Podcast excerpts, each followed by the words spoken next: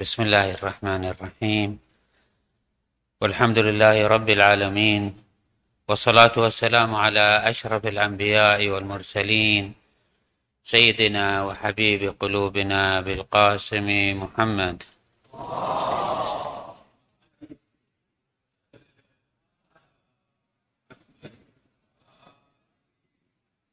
وعلى آل بيته الطيبين الطاهرين المعصومين الميامين.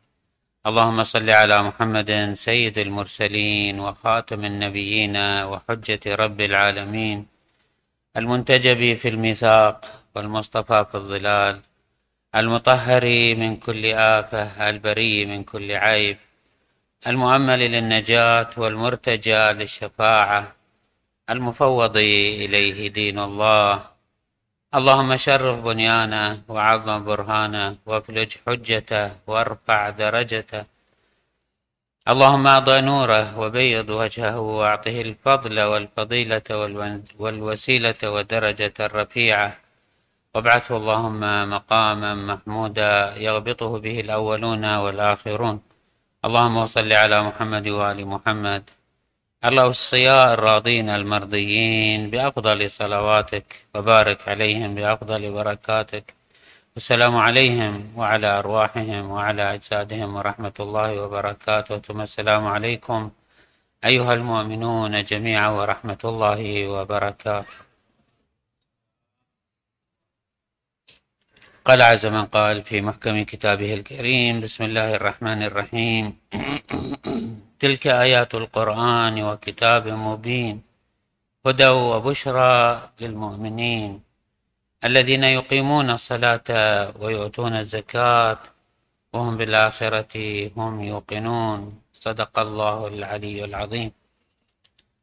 الكتاب والكتب السماوية بل مطلق الشرائع في الحقيقة بل أعم من ذلك.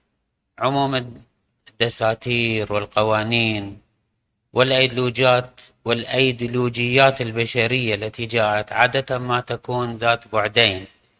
ذات بعد نظري تنظيري عقائدي. يمثل فهم هذه الأطروحة لهذا الوجود وهذا العالم وهذا الكون. ويتولد من هذا الفهم وهذا التفسير. ماديا كان الحاديا كان غيبيا. كيفما كانت هذه الأيديولوجية؟ كيفما كان هذا الطرح؟ كيف كما كيفما كانت هذه العقيدة؟ سوف ينعكس عنها منظومة تشريعية وتقنين ودسترة لحركة الناس تتوافق هذه التنظيمات والدسترة مع هذه العقائد. فالآراء والأفكار والعقائد التي لا ترى خلف هذا الوجود المادي شيء. الأفكار المادية العقائد المادية الاشتراكية الشيوعية الإلحادية الرأسمالية كلها تقدم للإنسانية منظومة تشريعية تقنينية تتوافق مع هذه البرمجة هذا الدستور تتوافق مع هذه العقيدة. الحال الحال كذلك في العقيدة الإسلامية بمعنى أن العقيدة الإسلامية والثقافة الإسلامية تحيطها مجموعة من التقنينات مجموعة من الدساتير مجموعة من الشرائع. هذه الشرائع تنسجم وتتفق مع هذه العقيدة. أو كما يعبر الشهيد الصدر رضوان الله تعالى عليه في توصيفه الجميل اللطيف للإسلام أنه عقيدة ينبثق منها نظام. هذه العقيدة الإيمان بالله بالغيب بالملائكة بالآخرة سوف يتولد من هذه العقيدة منظومة وتشريع وقانون يتوافق وينسجم مع هذه العقيدة. هذه القاعدة العامة الشاملة لكل العقائد وكل الأيديولوجيات وكل الأفكار وكل المذاهب. إلا أنه في عقيدة الإسلامية ندعي أن هناك آه، علاقة خاصة بين الشريعة من جهة والعقيدة من جهة ثانية. بمعنى أنه إذا كانت العقائد كلها تقدم للإنسانية نموذجا وتشريعا متوافقا لها قد يكون هناك عدم تمازج تام عدم توافق عدم آه، انطباق بين العقيدة والشريعة.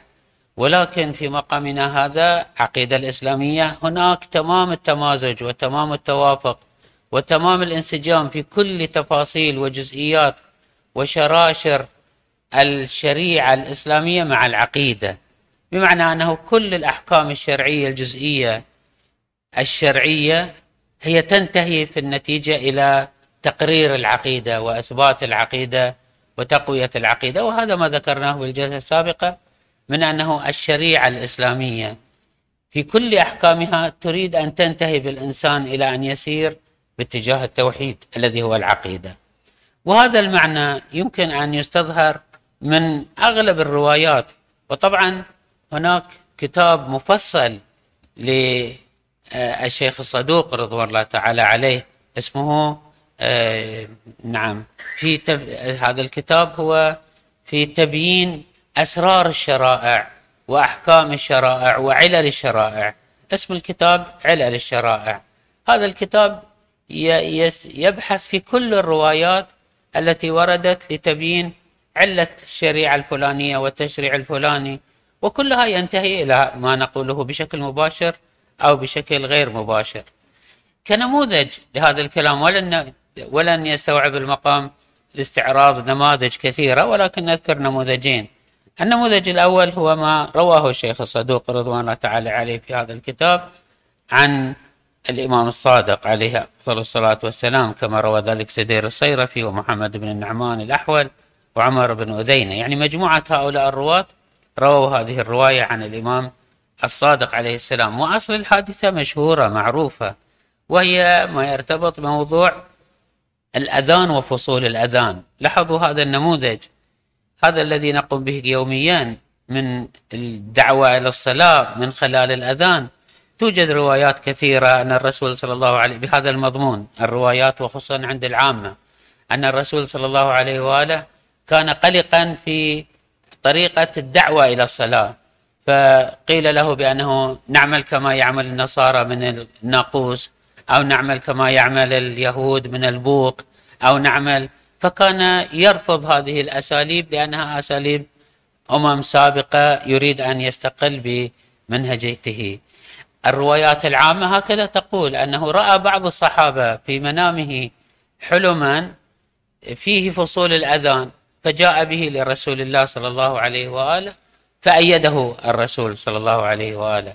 هذه روايتنا ناظرة إلى هذه القصة. الإمام الصادق عليه أفضل الصلاة والسلام يقول لهؤلاء الرواة أنه آه نعم قال الإمام الصادق لعمر آه بن أذينة ما ترى هذه الناصبة هؤلاء المعادين لأهل البيت عليهم السلام في أذانهم؟ يعني ماذا يرون؟ كيف يقولون؟ كيف أعد لاحظوا هذا نموذج من نماذج الشريعة الإسلامية وهو مسألة الأذان وهي مسألة جزئية مسألة بسيطة بالنسبة لعموم الأحكام الشرعية. ما ترى هذه الناصبة في أذانهم وصلاتهم؟ فقلت هذا عمر بن أذينة يقول فقلت جعلت في ذاك إنهم يقولون أن أبي بن كعب الأنصاري رأى في النوم. إذا المسألة مسألة منام وأنه هذا الصحابي وأزال حيرة الرسول صلى الله عليه وآله هذا الرجل من خلال منامه. طبعا الرواية موجودة في كتب العامة وأنه الخليفة الثاني لما سمع هذا القول قال أنا لقد رأيت هذا المنام قبل آه، عدة أيام ولكن استحيت أن أعبر عنه. الآن عندما قيل لك فأنا أيضا أؤكد أنني رأيت هذا في المنام أيضا.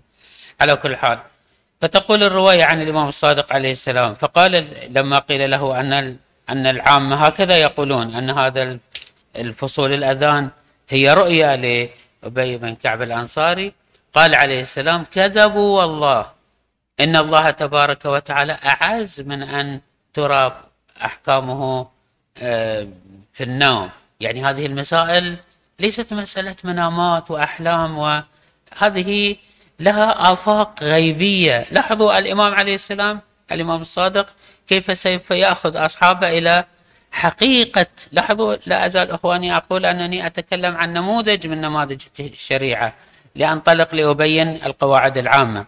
الإمام عليه السلام يقول كذبوا والله إن الله تبارك وتعالى أعز من أن ترى أحكامه في المنام. ثم قال عليه السلام إن الله الآن يريد الإمام عليه الصلاة والسلام يبين لأصحابه كيف جاء فصول الأذان.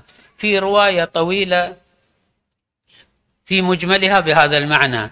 إن الله عز وجل الجبار عرج بنبيه صلى الله عليه وآله إلى سمائه السابعة ثم في السماء الأولى والثانية علمه فيها أي علم الله رسوله في بعض هذه المراحل من العروج علمه فيها فرضه فأنزل الله العزيز الجبار عليه محملا من نور. يعني هذه أنوار إلهية وصلت إلى الرسول صلى الله عليه ليست مسألة منامات وليست مجرد أحلام. وليست مجرد اختراعات نزيد فيها وننقص ونضع حسب تقديرات. هذه مواهب إلهية وأنوار ربانية أوحيت إلى قلب الرسول. طبعا الرواية ليس فقط تفصل مسألة الأذان وإنما تفصل حتى فيما يرتبط بالصلاة وأنه كيف عانى رسول الله صلى الله عليه وآله في هذه الأنوار ومواجهة الأنوار الإلهية وأنه عندما باشرته بداية الأنوار خر على وجهه ساجدا فقال فوقع في قلبه أن يقول سبحان ربي الأعلى وبحمده ثم كل هذه التي نمارسها اليوم عفو الحركة العفو العفوية البسيطة هذه عبارة عن إيحاءات وهذه عبارة عن معاني روحانية أنزلت إلى قلب الرسول صلى الله عليه وآله من خلال طيه صلى الله عليه وآله مقامات الغيب. فإذا هذا هو الفرق في فهمنا لأحكام الشريعة. نموذج آخر يبين لنا بعض آفاق الشريعة ثم ننتقل إلى الخصوصيات العامة لهذه الشريعة وأنها كيف توصلنا إلى آه، العقيدة. ما أبدته لنا الزهراء عليها أفضل الصلاة والسلام من أسرار الشريعة وأنه هذه الأعمال التي نمارسها في أحكام في الشريعة إنما هي تستهدف معاني جليلة وعميقة فتقول عليها أفضل الصلاة والسلام فجعل الله الإيمان تطهيرا لكم من الشرك والصلاة تنزيها لكم من الكبر والزكاة تزكية للنفس ونماء في الرزق. إذا الأحكام الشرعية تستهدف. يمكننا أن نقول هكذا أن الأحكام الشريعة الشريعة الإسلامية والأحكام الفقهية عبارة عن شبكة. لاحظوا أخواني لا بأس صلى على محمد وآل محمد.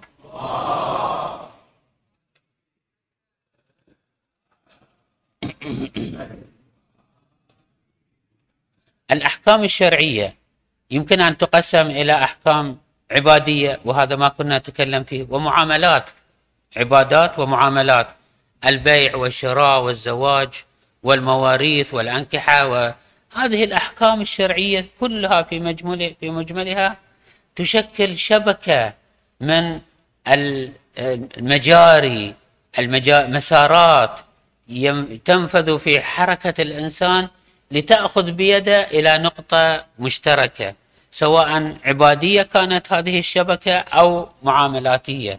في معاملاتنا في آه، أحكامنا كلها تأخذ بأيدينا إلى هذه النقطة المركزية التي هي آه، تطهير من الشرك وتنزيه من الكبر وتزكية للنفس وتنمية للمال. مجموع الأحكام الشرعية تريد أن تنظم حياة الناس لتأخذ بأيديهم إلى حالة من الهناء والاستقرار والتكافل الاجتماعي والتعاون العام والألفة والسكينة والاستقرار. إذا أخذت بأيدينا هذه الأحكام إلى هذه المرتبة فإننا حين ذاك سوف ننطلق في حالة من آه، الاطمئنان والسكينة. وكما لعله سمعتم أنه لولا الخبز لما صلينا. فهذه الأحكام الشرعية توفر للإنسان الحد الأدنى من قوامية الحياة المادية. حين ذاك سوف نتجه بقلوب مطمئنة قلوب مستعدة للتعامل مع الله عز وجل. خلاصة هذا الكلام أخواني يمكن أن نضعه في نقاط. أن الشريعة الإسلامية عموم الأحكام الشرعية هي أشبه ما تكون بالجسم الحامي للعقيدة. العقيدة مجموعة من الأفكار مجموعة من التصورات مجموعة من العقائد. ولكن هذه العقائد يجب أن تحمى بمنظومة عملية سلوكية. لا لا يدعي كل مدعي أنه أنا أعتقد بالتوحيد وبالإيمان وبالآخرة. ولكن لا تنتظم حياته في ضمن سلوك واضح يقرر هذه العقيدة. إذا العقيدة الإسلامية الصافية النقية تتجسد من خلال هذه الأحكام الشرعية. فالأحكام الشرعية والشريعة هي الصدفة والجسم القوي الذي ينطوي على روح الشريعة. هذا أولا. وثانيا الشريعة ليست مجرد صدفة ميتة وإنما جسم حي جسم حساس يفعل الإنسان الذي يلتزم بهذه الشريعة الذي ينقاد كما ذكرت قبل قليل أنها أشبه ما تكون بقنوات ومجاري تأخذ بيد الإنسان إلى مراتب التوحيد وإلى مراتب الكمال. هي في نفس الوقت تحافظ على عقيدته وفي نفس الوقت تقوي عقيدته.